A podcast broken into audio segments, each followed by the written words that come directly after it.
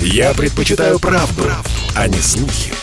Поэтому я слушаю Радио КП. И тебе рекомендую. Здоровый разговор. Всем привет, это «Здоровый разговор» у микрофона Баченина М.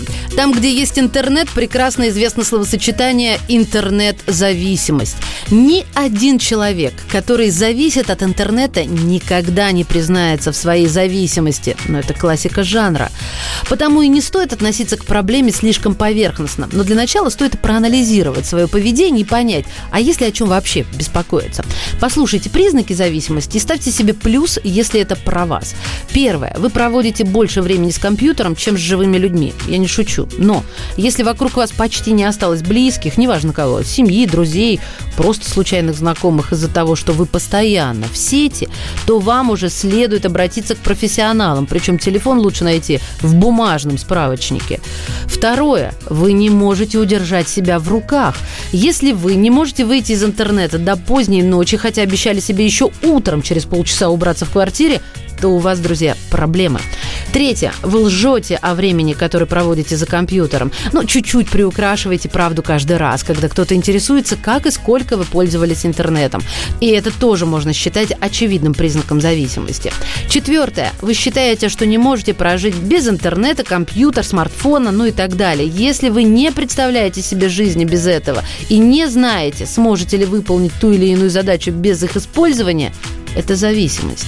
Пятое неоправданные траты на компьютер, гаджеты и прочие прибамбасы. Допустим, у вас нет лишних денег, компьютер сломался, окей, винчестер, если он еще существует, но вы, не вынося вид нерабочего компьютера, отправляетесь тратить последние деньги на своего железного друга.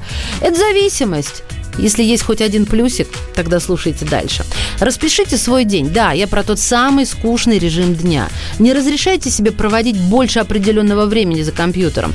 Пусть вам поможет кто угодно. Семья, друзья, Дед Мороз. Пусть считают время, предупреждают вас о переборе. Будут назойливыми, раздражительными. Поменяйте свой распорядок. Если первым делом утром или сразу после прихода домой вы бросаетесь в интернет, попросите близкого человека как минимум вывести вас на прогулку.